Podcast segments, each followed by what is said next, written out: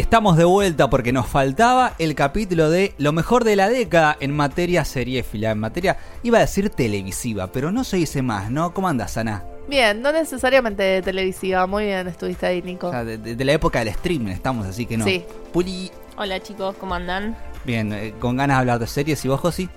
Conflictuadísimo, conflictuadísimo Sí. porque me hacen trampa, me dicen que las series que empezaron antes de que empiece la década no valen, pero yo las pongo igual porque terminaron esta Creo que. Nico va a estar de mi lado acá. Sí, eh, yo creo que cada uno pone sus propias reglas, pero lo que hice en mi ranking es eh, series que comenzaron a partir del 2010. No que, Exacto. no que culminaron en esta década, Claro. como lo va a hacer. No voy a decirlos porque capaz Josi las tiene ahí No. en mente, pero podemos empezar con esas, ¿no? Las que Dale. comenzaron en la década anterior. Sí. y terminaron, Terminaron, ahora. No, sí. la que digo, si querés, eh, no sé. Dale, si no, no. Breaking Bad, por ejemplo, Sí. Mad Men, son dos Sí. series que han comenzado Tenés razón. en la década Sí. anterior. Creo que Breaking Bad un año antes. O dos. No me acuerdo bien el nombre. Sí, pero también eh, Parks. Parks empezó un año. Sí, porque son de alguna manera series que definen la década y ya sea que hayan empezado antes o después, eh, tienen mucho peso. Pero aparte es la época del advenimiento del streaming como forma de consumo, Sí. Sí. con los celulares que todos estamos distraidísimos con las redes sociales, que nos costó mucho ver cosas sin distraernos. Sí, Sí. sin hacer live tweeting. También.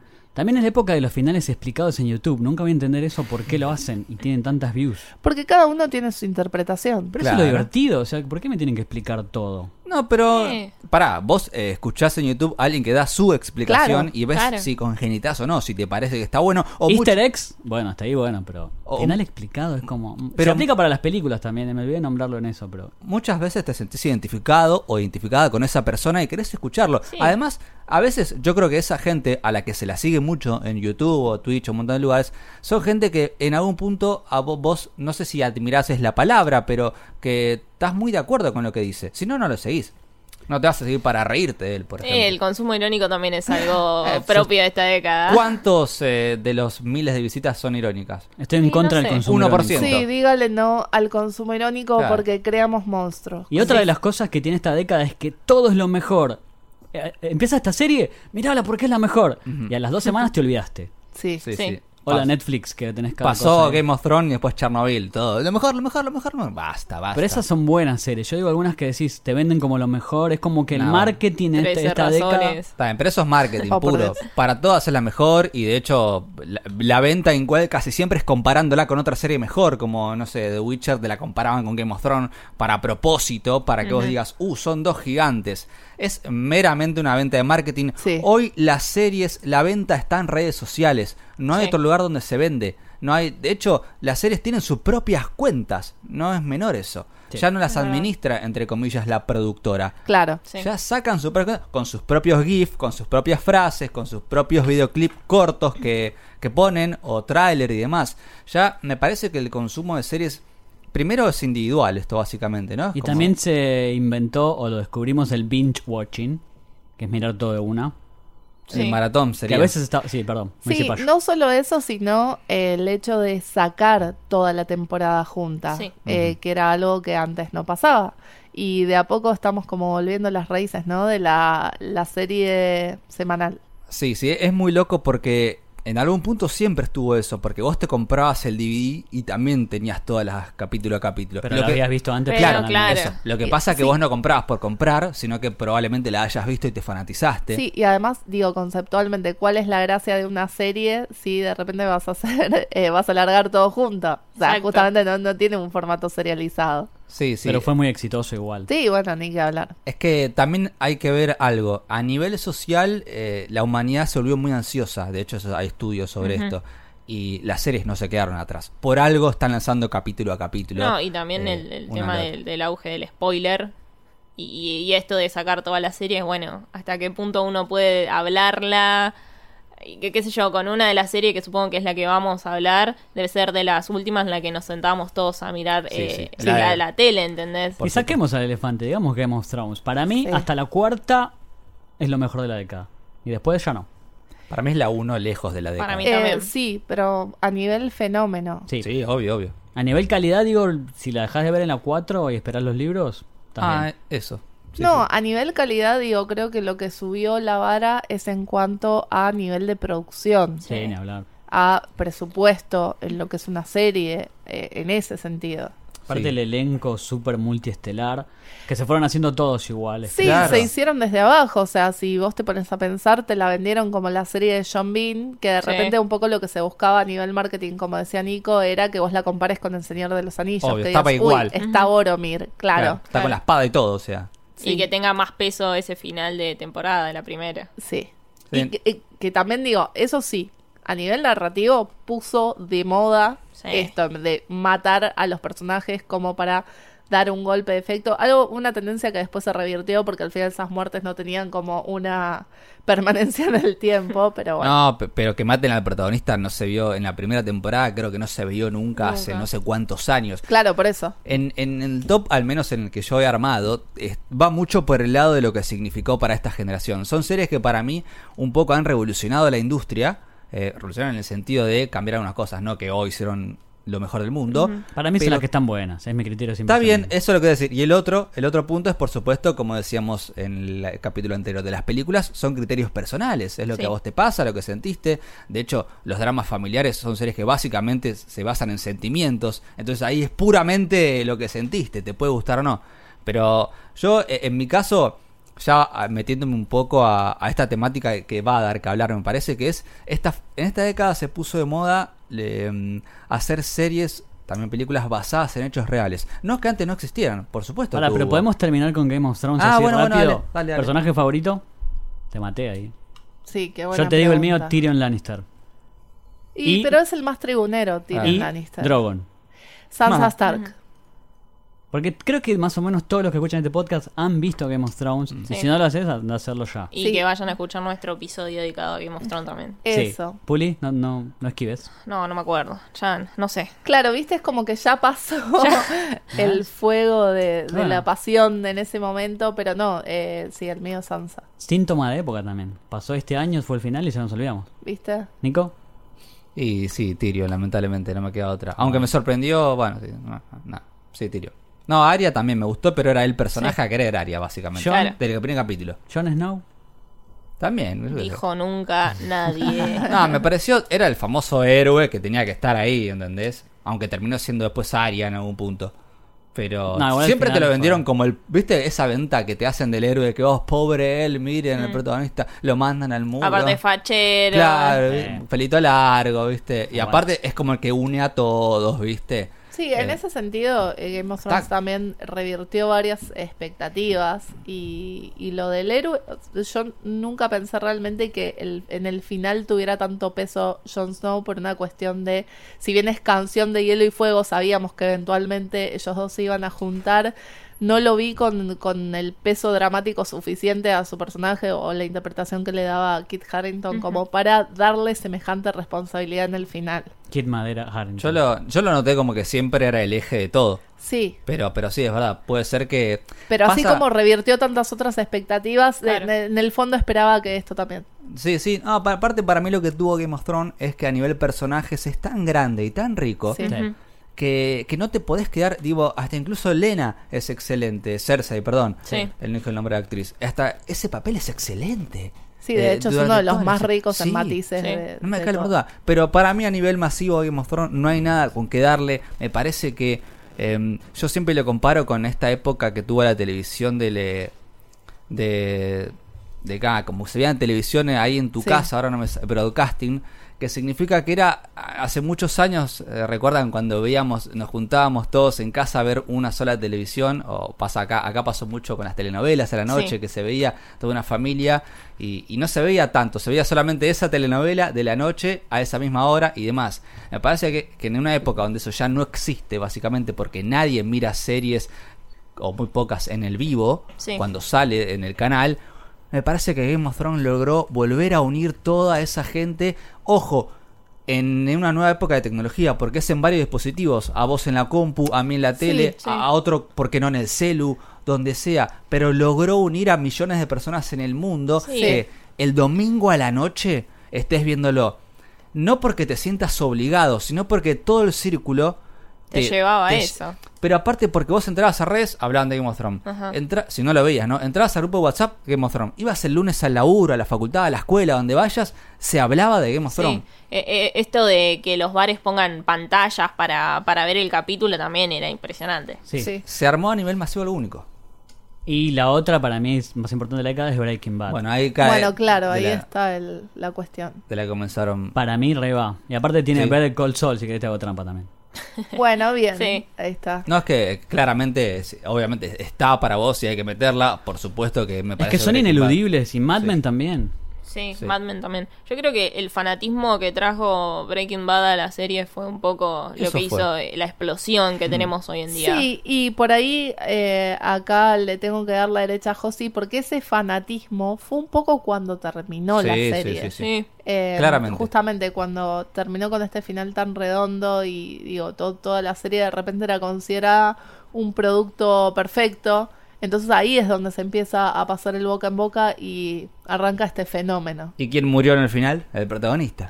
Pero O porque sea, también es el advenimiento de los malos como protagonistas. No sé si los malos, Sí, sí, sí. Los antihéroes. Sí. antihéroes. Sí, ah, para mí eso creció mucho con la época anterior con The Sopranos, ¿no? Que Sí, básicamente claro. es eh, nada, un mafioso que lo terminas queriendo. Y fue el auge, sin duda, fue con Heisenberg o Walter White acá en Breaking Bad. Porque es un tipo, a ver, el tipo vende droga. ¿Qui- ¿Quién le caería bien a alguien que le vende droga a la, a la gente? Sí, todo lo que hace también. Cla- bueno, y ahora es un asesino también en algún punto. Pero tenías Dexter, hubo como una cosa fuerte. Si querés te nombro dos que tienen antihéroes. Banshee, Banshee me parece excelente. Una serie de pura La mejor serie B que vi en mi vida. pura acción es Anthony Stark, que ahora lo ves en The Voice. And the Boys, sí.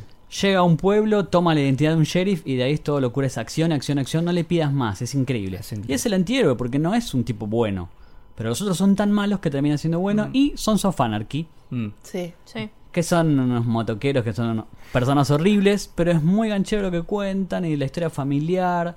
Es como que es muy personal esto, pero a mí me encantó. Sons of Anarchy y Banshee, las dos, van dentro de la mejor Me, me gustaron un montón, me parece sí. Bueno, eh, quedamos con entonces, esas son las que decís que resaltarías que comenzaron antes. No, no, no, tengo un montón que comenzaron antes. Ah, ¿tenés más de antes que de ahora? No, Ah, bueno, perfecto. Eh, después podía meterme en el que había dicho antes, capaz de esta moda de series y películas basadas en hechos reales, ¿no? sí. que se puso de moda claramente en esta década. Sí. No es que antes no haya habido, por supuesto que hubo, pero nunca hubo más que antes, que ahora, me parece, ¿no?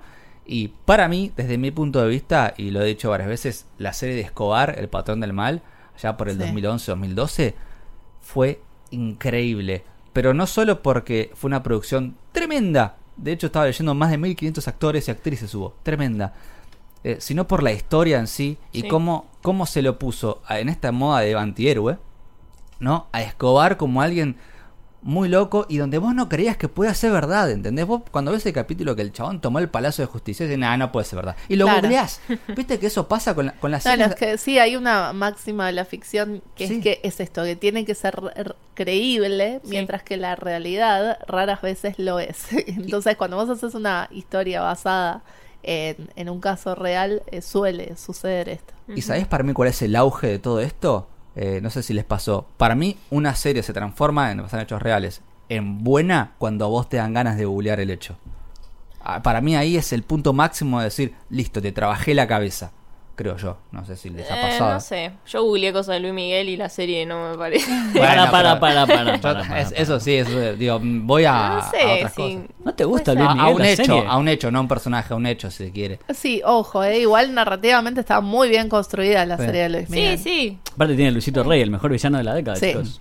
Estamos de acuerdo. sí, Me, hace, me hace acordar a algo que de una serie que vimos este año que es Watchmen con lo de Tulsa, que incluso los mismos yankees no sabían Sí. eh, lo que había pasado, que es algo que está muy tapado y vos no te esperás Sí. que una serie como Watchmen te traiga una masacre que pasó realmente. De verdad. Y para mí, dentro de los 25 mejores series, de las 25, Watchmen iría. Si no tomamos el criterio ese que se hace dentro de este año, no importa. Después tengo American Crime Story, la historia de O.J. Simpson. Muy bueno, sí.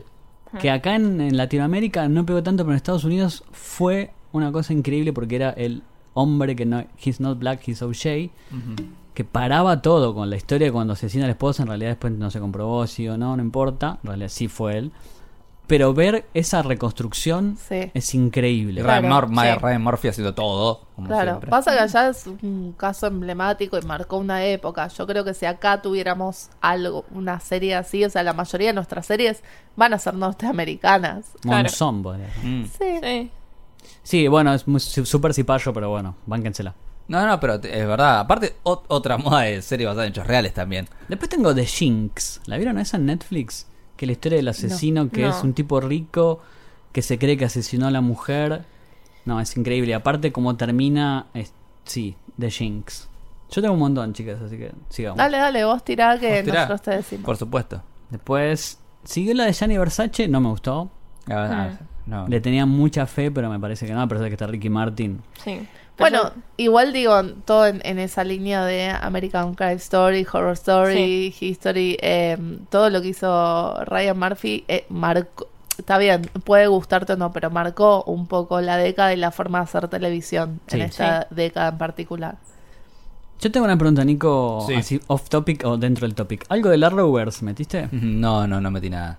No, porque serie de superhéroes sí metí. No se la jugó, Nico. Pero, pero es no que hay puse nada de una. Sí, creo que estamos todos pensando la Sí, misma. la, la primera es Daredevil. Sí, señor. Sí. Daredevil, me parece que cambió todo lo que existe en este planeta, en el mundo de las series de superhéroes y superheroínas, porque es tan real Sí. que sigo con la misma duda que no es una serie de superhéroes, es un detective, es una serie detectivesca, policial oscuro, eh, es tantas cosas menos una de superhéroes.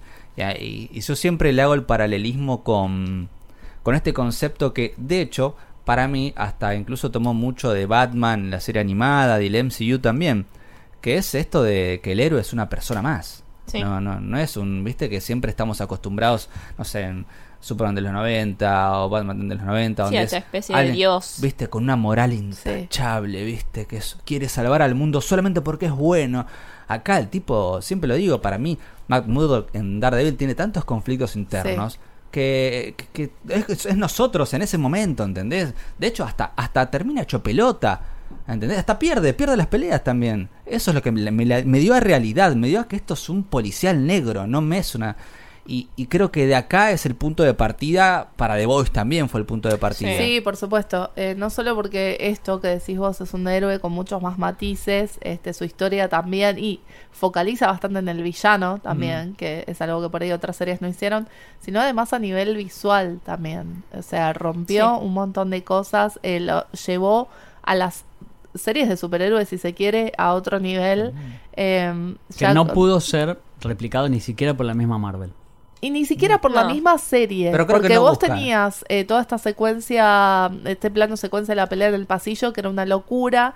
Y la serie buscó replicarlo temporada tras temporada. Y en ningún momento funcionó Todos como la primera ¿no? vez. Sí. Es que yo creo que se volvió un poco el, el chiste de, bueno, a ver dónde estará el plano Mm. secuencia y perdió la gracia del plano secuencia, de que tiene que estar ahí por algo, no para que digamos, ay, mirá, el plano secuencia. Pero nos sacaba una sonrisita acá. Sí, Claudio. pero hubo mucho esto también que dice Puli, de tomar decisiones que ya no, no, no eran artísticas o no estaban justificadas desde un punto de vista de, de la creación de la serie, sino porque los fans lo pedían.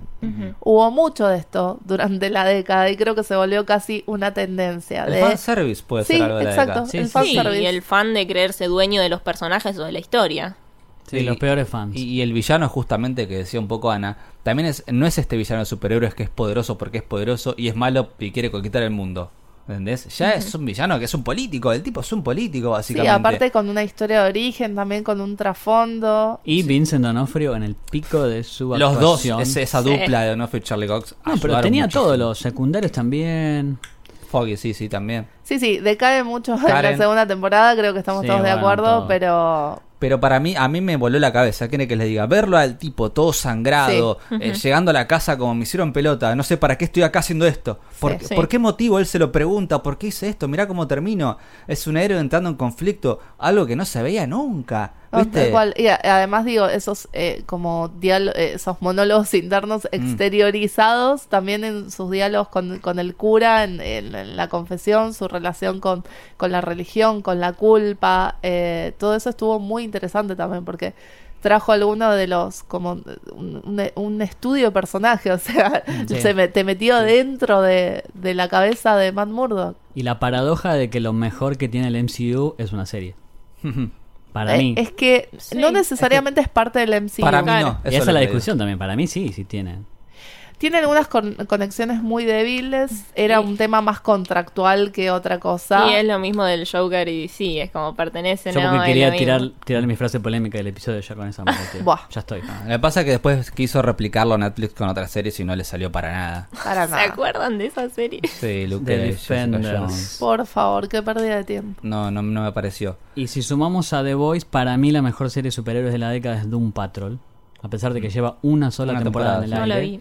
Es una locura tras otra. Es subvertir el modelo de los superhéroes, porque son unos descerebr- No, no son descerebrados, son raros, son los misfits. Son los descastados, claro. los marginales. Un robot que lucha por su humanidad, una chica que tiene 64 personalidades, un tipo que tiene como tres personas adentro, pero que en realidad es gay y no puede decirlo. Y no, no, juega con muchas cosas. Es increíble de un patrol y espero que la segunda esté a la altura. Pero Eh, en ese sentido, eh, DC ha tenido sus idas y vueltas, pero esta yo la super rescató. Sí, yo creo que el Arrowverse va más por la vieja escuela y esto es lo que eh, es más- está más atrapando. Obviamente sigue teniendo fanáticos el Sí. Arrowverse y demás. Em, Lo que pasa es que me parece lo que la Roberts hace muy bien, o sea, su gran fortaleza son los crossovers, justamente. Esto de conectar a todas las series y de alguna manera obligarte, si sí. se quiere, a ver o a seguir o a estar al tanto de la historia de tantas series para poder disfrutar de ese evento. Porque ahí volvemos a la diferenciación de la que hablábamos en el episodio anterior entre evento, eh, eh, en ese episodio era evento cinematográfico y película. Bueno, Sí. acá entre evento televisivo Claro. y una serie bien hecha. Sí, sí, me pareció muy bien. Después, em, otra serie que para mí di- dio vuelta la cabeza a, muchos y a muchas que tiene que ver con la animación. Sí. ¿No? Esto que decíamos siempre de que durante mucho tiempo en la, la, no sé, sociedad, ¿no? Entre nosotros y Sí. nosotras decía como que los dibujitos son para chicos, ¿viste? Sí. Eh, de hecho se sigue diciendo, me parece. Sí, Sí. igual Pero- en, en este podcast en particular hay No. varios episodios en donde hemos... Los que nos gustan los dibujitos igual Sí. sabemos que no, pero es algo que se dice mucho. Y yo creo que quien vino a cambiar todo esto, después un montón más, fue Rick and Morty. Sin lugar a dudas. A mí me parece que este fue el hecho de decir, ah, mirá, la animación también va por este lado. Es, Sí. Creo que yo fue una gran puerta para, para decir, mira, yo también veo dibujos animados, mira qué divertido. Y Ajá. capaz te pinchaban un poquito para ver Bojack, eh, Sí. para ver Final Space, Sí. o- u otras Big Mouth. Big Mouth, u- u- y si esa es fácil porque está en Netflix, pero u otras capaz, Sí. ¿entendés? Eh, incluso el anime, que es un, es un género muy particular el anime, pero sus contenidos son bastante zarpados. Sí. Igual Y- me parece que es una tendencia que ya venía de la década anterior y en esta década como que terminó de explotar y de eh, establecerse. Yo creo o sea, que ya, ya Sí. es un hecho que la animación Sí, no es sí. necesariamente para chicos, pero No, bueno. no. Pero creo que para mí Rick and Morty fue como la, la llave de decir, mirá qué locura esto. Y aparte Rick and Morty, creo que lo que tuvo, al menos en su momento, porque en la primera temporada, fue el boca en boca. Sí. No, no me acuerdo de que haya tanta manija eh, No, de redes, sino que, va, redes, boca en boca entre comillas, ¿no? Hoy sale boca en boca, sería redes, hoy básicamente. Sí, que explotó Netflix, pero... Claro, pero me parece que tuvo eso. Bueno, hay muchos de esos fenómenos que Sí. explotan en Netflix, que son series que eh, ya de antes se, se sabía por ahí en ciertos círculos que estaban buenas y se recomendaban, y que sin embargo cuando se suben a Netflix, eh, de repente son, como ustedes decían al principio, la mejor serie del mundo. O sea, porque está disponible y está todo Sí. el mundo hablando de eso porque de alguna manera Netflix se metió en las en casas todo. de todos. Y sí. yo creo que eso también pasó con Breaking Bad en, en su momento, Sí. que subía a Netflix Sí. y ahí... Sí, Puede ser es también. cierto, es cierto, lo cual no le quita mérito, por supuesto. No. Después tengo un par de series que tuvieron grandes temporadas y después temporadas horribles. A ver. Que no sé cómo. Para mí, por ejemplo, True Detective, la primera, Uf, es increíble, es lo mejor de la década. Después está la segunda, que sí, uy, esto es una porquería. Y la tercera, que está bien. Pero para mí, la primera de True Detective es de lo mejor de los es- cinco de sí. la década, fue, seguro. fue muy de killing esa Sí. primera Sí. temporada. Aparte lo que está bueno que fue como el puntapié de los grandes actores de cine pasándose a las series también con True Detective. Sí, ese fue otro de los de las grandes tendencias, ¿no? Sí. De la década. Antes es verdad. era el actor de televisión que salta al cine y ahora es ah, exactamente al revés. Sí, o, o la serie como algo menor y... Chao, se acabó. Es la Pic TV porque estaban Woody Harrelson y Matthew McConaughey. Qué dúo. Mm. Tremendo. Aparte, es- está, el dúo como actores son brillantes, pero en cámara son increíbles. Mira, mira True Detective, es verdad. Me he olvidado, me pareció un buen policial oscuro junto a The Killing los mejores. Pasa y que tiene el mejor capítulo para mí de la década. El de plano secuencia. Sí. Ese plano es una locura. Es una locura ese capítulo. Sí, sí. Pasa ese. que son esas. Terminó siendo una serie como Fargo, que terminan Sí. siendo temporadas. Claro.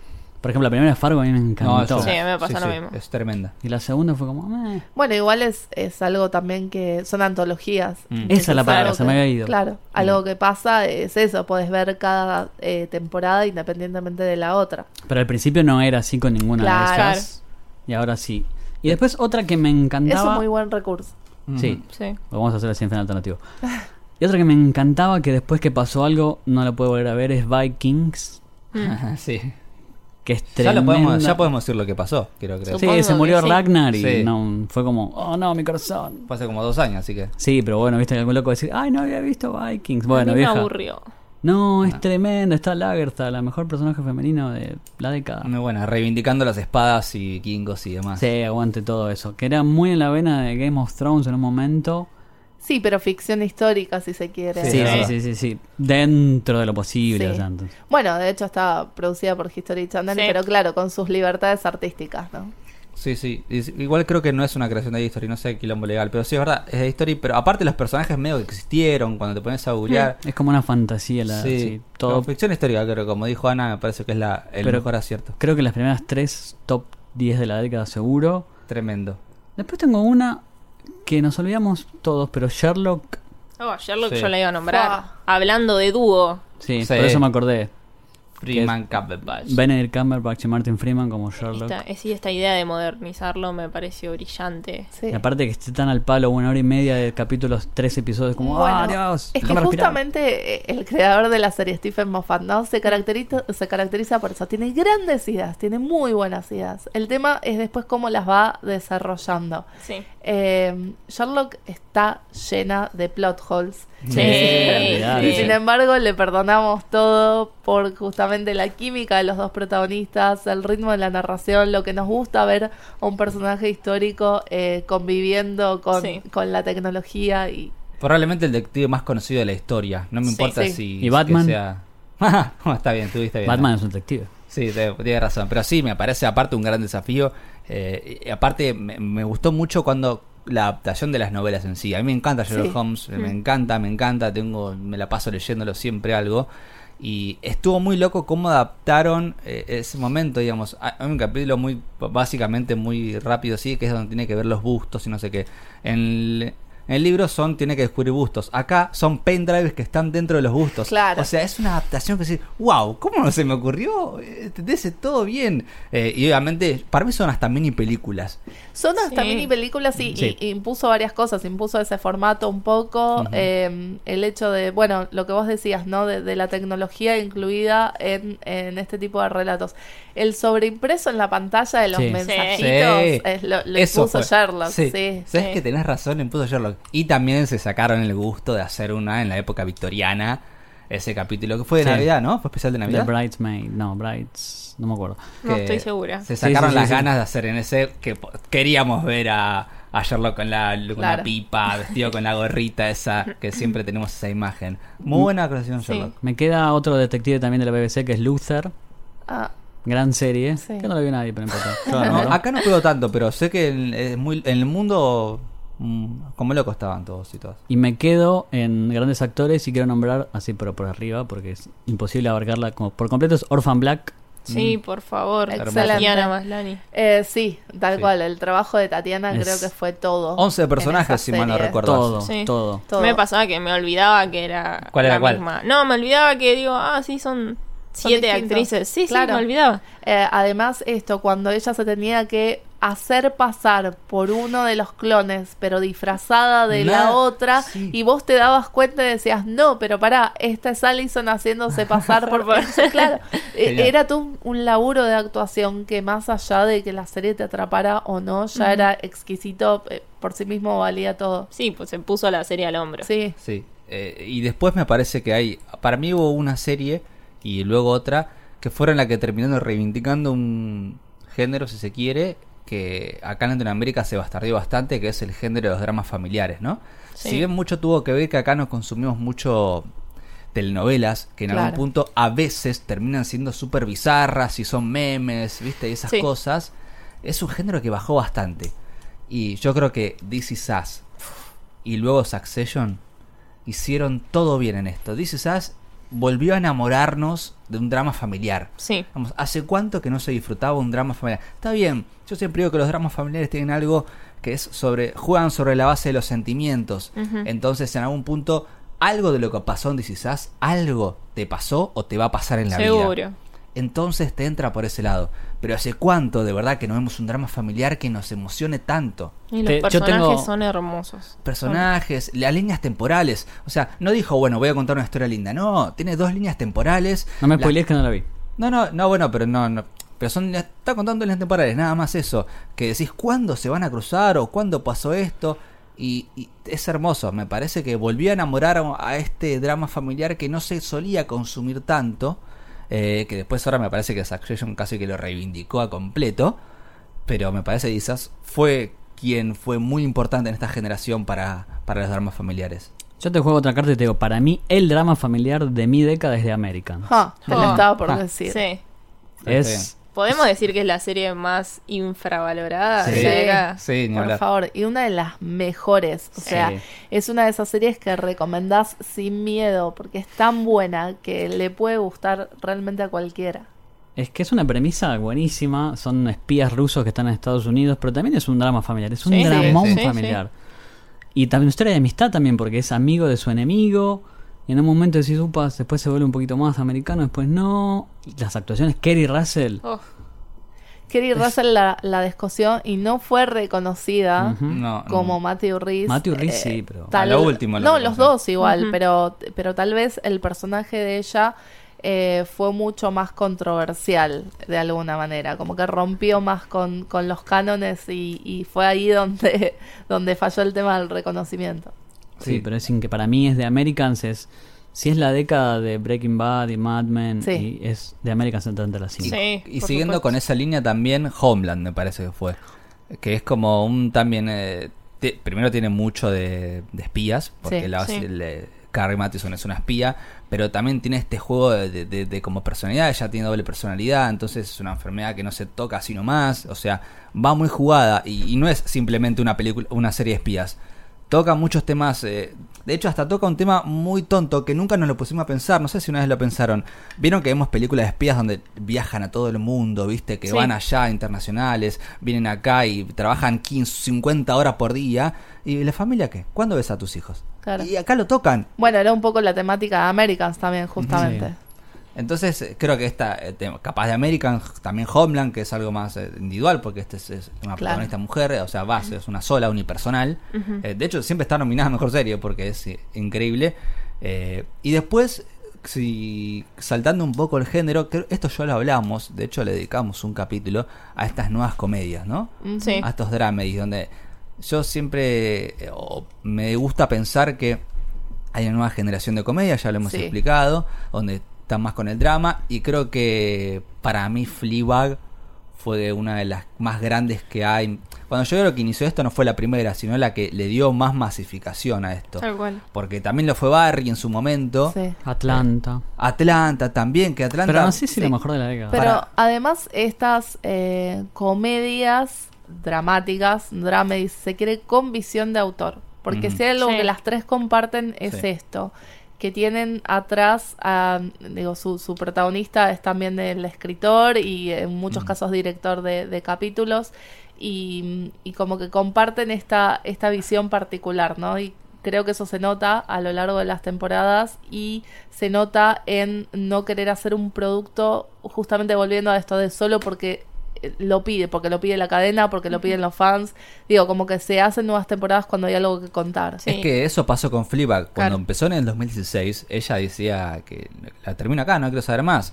Y le pidieron mil veces que, que siga. Y ella decidió seguir, creo que tres años después, porque se le ocurrió una buena idea. Si no, no lo iba a hacer nunca. Y ahora dijo lo mismo, dijo, la serie queda acá. Queda acá. Porque tranquilamente podría explotarla porque ahora la está rompiendo. Ah, es que la si tiene una próxima la van a ver un montón de personas más, por Sí. supuesto. Pegó mucho esta última temporada. Sí. Pero me parece que eh, estos dramedies llegaron a su auge en el 2016 con Fleabag. Eh, obviamente, pues Barry decía, de Marvelous Maisel también, lo hemos dicho. Transparent, ¿vieron esa? Yo la vi y las primeras dos son increíbles y después caen en un pozo tremendo. Sí, me pasó Qué lo lástima. mismo. Pero para mí, mi serie de la década de comedia es Parks and Rec. Sí. Ujú. Porque es buena onda, o sea, no, nunca te vas a ir con mal habiendo visto un episodio. Y aparte que tiene un elenco increíble, la dinámica entre los personajes y todo, Sí. pero tiene algo que no vi muchas veces, que es una crítica a la sociedad norteamericana muy, muy, muy filosa. Cuando tienen que arreglar los parques y opina la gente, las estupideces que dice la gente, vos decís, bueno, no estamos tan lejos como sociedad Sí. Claro. mundial de esta Y estupidez. está Audrey Plaza, que es. Aubrey Plaza, están todos, está Ron, para mí Ron es, o sea, es, es increíble, es mi serie, también que arrancó antes de que empiece la década, bueno, pero terminó en esta década, así que para mí Parks and Rec va. Como sitcom, eh, yo te diría Brooklyn Nine-Nine, pero por una cuestión de que es, es la feel good comedy, Claro, justamente. es, Nunca, es- para mí es la heredera Claro, de Sí, Parks es que lo Rec. es. Para reírte. Eh, sí. Eh, no sé si tan- no tiene tanto este ingrediente de crítica social, pero falta, sí, pero sí eh, el hecho de hacer humor eh, con temas delicados en una en un contexto como de hoy y hacerlo bien, digo, Sí. y demostrar que se puede seguir haciendo humor con esas cosas. Sí, es una serie que tiene respeto. Sí. Eso es, es algo que, que, que falta. Tal cual. Y otra que no me canso de recomendar es The Good Place, Sí. que me- esa combinación Es una, sí, es verdad. Esa Sí. combinación de comedia con filosofía, eh, no solo nunca antes la había visto, sino que también es otra serie que sabe cuándo decir, bueno, hasta acá llegamos, este, contamos lo que queríamos contar y la vamos a terminar por más que eh, siga siendo demandada. Sí. Entonces no estirarla innecesariamente más allá de, de lo que se puede o de lo que se debería. Y eh, es una serie también que tiene como tantas capas de significado. Me encanta que cuando la volvés a ver eh, siempre es distinta y le encuentras algo nuevo. Y tiene algo de lo que decías de Feeling Good también. Tiene algo de Sí, divertirse sí, siempre. sí. A mí me gustaría nombrar eh, una animada que me hizo acordar ahora que para mí tiene que estar y para mí es de las mejores, es Gravity Falls. Mm. Mm, Eh, Es tiene super un- good, feel, feel good. Sí, Sí, sí. y tiene unos personajes que muchas veces vemos a nenes en películas animadas que no se comportan como Mm. nenes y acá sí, son nenes eh, y tiene a Mabel que es espectacular y nada que de verdad vean Gravity Falls. Sí. Para mí, eh, otra de las ineludibles dentro de las 10 como fenómeno al- a, a través de toda su historia es The Walking Dead. Saben que mi corazón sí. tiene un lugar los zombies. Y cuando revolucionó todo, cuando volvieron a la pantalla grande los zombies, fue como, ah, aguante todo. Después caen en un pozo tremendo Sí, y es sí. inmirable. Yo la sigo viendo, la banco hasta el Yo final. también. Qué ganas, chicos. Pero bueno, Pero digo, es- en su momento estaba ahí eh, a la par con Game of Thrones. Claro. Sí. También metiendo la temática fantástica, ¿no? Sí. De repente en la serie de los domingos. O sea, como que la, la serie de, de una hora de duración, la serie que todos se juntaban a ver, y una era de zombie y otra de dragones. Sí. O sea, Y también esto de- del miedo que no sabías quién se podía morir en Sí, el capítulo. sí. sí. Para mí el eje de Walking Dead siempre fue, bueno, La familia. para mí no, Sí. para, yo creo que es obvio que es el comportamiento humano, ¿no? Sí, por supuesto, Sí, sí. lo- la, la convivencia, los supervivientes. ¿Cómo nos comportaríamos, eh, comportaríamos nosotros y nosotras si no hay leyes de por medio, si no hay un Estado que Sí. gobierne, si hay alguien que mande, entre comillas, un presidente o una presidenta? Sí, la, familia que uno elige. Claro, es eso, es, es esa parte incluso las tareas, ¿no? Como alguien, eh, un grupo está destinado a cultivar, por ejemplo, porque Sí. otro está destinado a salir y buscar comida, Sí. eh, tú cultivaba a construir las casas. Bueno, un poco en ese sentido la cuestión de la supervivencia y qué sé yo, eh, en su momento me hacía acordar mucho a Lost en las Mm, primeras sí, temporadas, eh, por esta cuestión de grupo que se ve obligado a, a Sobrevivir. sobrevivir, exactamente, sí. Y, y cómo te Y das es- cuenta el, también el egoísmo de las personas en sí, ¿no? Sí. Sí. Eh, que es básicamente el, comportamiento. Y creo que la última, última ineludible, que sin lugar a dudas sí es Breaking Bad, Game of Thrones, Sí. todas esas es Black Mirror. Va, sí, Sí. podemos llegar a esa. Para Bien. mí tiene que estar sí o sí. Sí, no. Es una antología porque cada episodio es diferente, a pesar de que tiene un universo compartido a través del tiempo, con algunos increíbles. Después, cuando se hace un poco más norteamericana, cae Sí, muchísimo. pero aún Sí. así, No, pero de, la, de, de la temporada nueva, mínimo uno, dos, decís, esto está muy bueno. Uno Mira. con suerte. ¿Sabes, Está bien, sí. ¿Saben cómo describo yo Black Mirror para mí en el factor social? Que se transformó en un adjetivo. Hoy decís, esto es muy. Black Mirror. O sea, pegó tanto en la sociedad que ya es un adjetivo, tiene que estar en el diccionario, loco, porque de- de- ¿cuántas veces decimos, che, esto es re Black Mirror? Sí, E incluso en otras series o en la vida misma, tenés una aplicación, esto es re Black Mirror. Sí, es algo que trascendió. Incluso la gente que no la vio sabe lo que significa esta Sí. referencia. Y ahí es donde te das cuenta que algo se volvió un fenómeno. Black Mirror es brillante por, porque aparte de lo que hace Charlie Brooker y Annabelle Jones, quien es la productora, que siempre digo, ella es la que se encarga de todo lo que vemos en pantalla, ella lo consigue. Charlie siempre le agradece porque él los escribe, pero ella todo lo que vemos de actores, de, de elenco, de más, eh, eh, locaciones, esa lo consigue ella. Ellos dos son una dupla tremenda y lo que hace siempre, siempre es mostrarnos, ¿viste? Es lo lindo del avance tecnológico. Che, qué bueno si haría un clon. Che, qué bueno si grabaríamos nuestra vida. Nos endulza el oído, pero te dicen, mirá que acá hay un lado B. También Sí, tenés sí, esto. Tal vez eso sea eh, como donde justamente decayó la serie cuando pasó a ser tan americana que estaba como sobreexplicada la moraleja, ¿no? Sí. Sí. Eh, versus la versión británica que te dejaba como todo más como Sí. a tu interpretación. A mí, a, a mí, ¿qué quieren que les diga? Me gusta porque es más. En, en Channel 4 había una temporada cada dos años. Y en tres Claro. capítulos encima. Es como, no, dame más, Charlie. Pasa que se nota que tiene mucha cabeza detrás de todo eso. Y acá Y- hicimos un capítulo de comparación con Years and Years, que también se volvió un poco como un punto de referencia, ¿no? Para algo muy distópico. Como, uy, esto es de re Years and Years. También, y, sí, sí. y la vio medio mundo este año y creo que pegó muchísimo a nivel así fenómeno. Sí, y nos mí- asustó mucho también. Sí. Porque. Es que este año tuvimos dos para mí que entrarían en la mejor década. Years and Years y Chernobyl. Chernobyl Ah. como historia de la vida real. A mí me fascinó. Me vi todos los documentales, me leí todos Ajá. los libros. Los Sí. podcasts también. Te Sí. Claro. Bien. Craig Ma- Mason, lo amo. Sí, Capo está muy bien. Sí, generó mucho el Chernobyl, eh, claramente. Aparte tiene otra otra mirada a la serie. Sí, HBO ubicó muchísimos Uf. productos esta década. Y otra de las de las dramedies que me estaba olvidando es Girls, que, Mm. que la banco un montón de, de Lina Dunham, también con un poco con esta mirada de autor, ¿no? Sí. Y que, y que le dieron la, la oportunidad de estar en un horario central y de, de contar con temáticas un poco distintas, porque se vendió en su momento, otra vez está esta cuestión del marketing, ¿no? Se Sí. vendió en su momento Ajá. como una especie de Sex and the City, Sí, hasta Sex en el primer City. episodio Mal. hay una referencia y no tiene absolutamente nada que ver. Sí, hasta el día de hoy le dicen la Sex and the City Millennial. Sí, no. Qué bizarro. Eh, a mí me parece, volviendo un poco a and Years, que también tiene esto un poco de, de- de historia, es que está Sí. todo basado en realidades, ¿entendés? Todo lo que pasó eh, fueron dichos reales de políticos, Ujú. ¿entendés? Y de hecho, bien raro que es una clara referencia a Trump, básicamente, ¿no? Sí, una, La- una mezcla de Trump y Boris Johnson que justo están Claro, ahí. aparte es la famosa outsider de la política empresaria millonaria, o sea, Trump al 100%. eh, y, y me parece lo loco es que puede funcionar hasta como historia contrafáctica, porque ¿qué pasaría en nuestra historia si todo lo que dicen es real, digamos? Creo que lo hemos comentado, Trump en varias ocasiones dijo, yo usaría los objetos militares Sí. si no queda otra. Y la serie empecé de Estados Unidos mandando un misil a China, algo que se ha dicho que puede pasar. Es que ahí va, yo creo que el éxito de esa serie es que lee muy bien el presente. Sí, es que se basa eso. Y, ¿saben qué nos dijimos el capítulo que hablamos de Disney Ríos? Que no me dejaron hablar sobre su final, porque ustedes no lo habían visto. Lo dejamos para otro episodio. No, porque no podemos hablar del final de Ríos. No, y porque todavía estamos- es muy nuevita. Es muy bonita. Ah. Me queda eh, una sola, que es una de mis favoritas personalmente, que es Peaky Blinders. Mm. Sí, sí. Tremenda serie con Cillian Murphy al pico Ah, de su serie. máximo. ¿Qué? Qué gran serie que es. Tremendo. La amo. A pesar de que la última mm, está bien, pero igual la banco. Para mí es dentro de mis cinco favoritas, seguro. Me di cuenta que estuve muy british toda esta década. Mira. Voy a meter entonces el marginal, te meto Argentina, toma en tu cara. Vamos, marginal. ahí está, eso me gusta, el marginal. Porque las dos son antihéroes. ¿Entendés? Es verdad, sí, sí, es un poco eso el marginal, básicamente. Sí, aguante todo.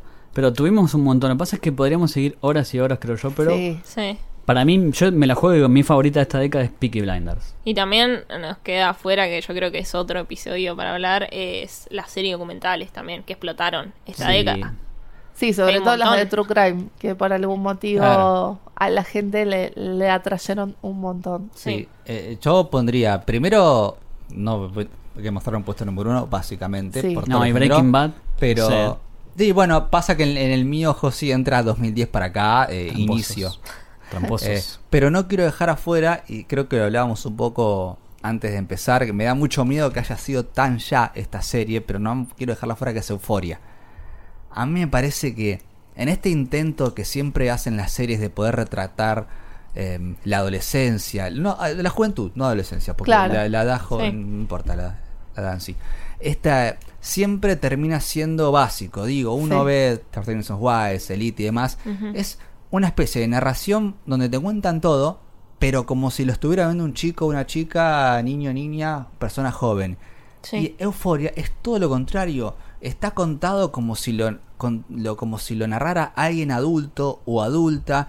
Toca los temas súper sensibles. Bien, no es como, uh, las drogas son malas. No, ahí te ponen hasta lo, cómo disfrutan las drogas los chicos, los jóvenes o las jóvenes, nosotros, no, básicamente. Eh, hablan del embarazo adolescente, de un la depresión, un tema que se habla muy poco de verdad de lo que es la depresión. Bueno, ahí lo tocan, de hecho hasta médicamente, no es una joda. Y para mí el factor más fuerte y lo que más yo le, eh, le no sé cómo se le halago a Euforia es la cuestión sexual. Tanto desde la elección del cuerpo de uno o de una como el sexo que puede tener otras personas. Jules es para mí eh, el sinónimo de lo que es hoy el sexo en sí, que es un espectro, ¿no? El sexo, la porque Jules, fíjate cómo empieza la serie, que es, ella es un chico que después quiere ser chica, pero al- No me spoilees que no lo vi. bueno, pero igual te lo dicen ahí en el primer capítulo. Ah, bueno. Eh, y que después decís, bueno, entonces le gustan los chicos, pero le termina gustando las chicas. Es como, ¿qué es esto? No se entiende. Esto es el sexo básicamente ahora, digamos, culturalmente. Es un espectro, ¿no? Es lo que vos querés que sea, es con quien vos querés que sea, cómo querés que sea. eh, incluso con el cuerpo también es tu propia elección. Y por fin, después de tantas series que quisieron hacerlo y retratarlo, me parece que Euphoria es el punto máximo, máximo de este tema y, y para mí muestra excelentemente lo que es eh, la juventud y estos cambios culturales que para muchos y muchas son difíciles de asimilar eh, y acá directamente es un punto de vista adulto, eh, real y hasta diferente. ¿Vieron que cuando las escenas de drogas... No, eh, no lo vi, no lo vi. No, pero son diferentes, audiovisualmente son diferentes. Eso Sí. está buenísimo. ¿Pero ¿Estás en Daya? Por supuesto, Sí. que está haciendo allá. Compré. todo lo que está bien es allá ahí.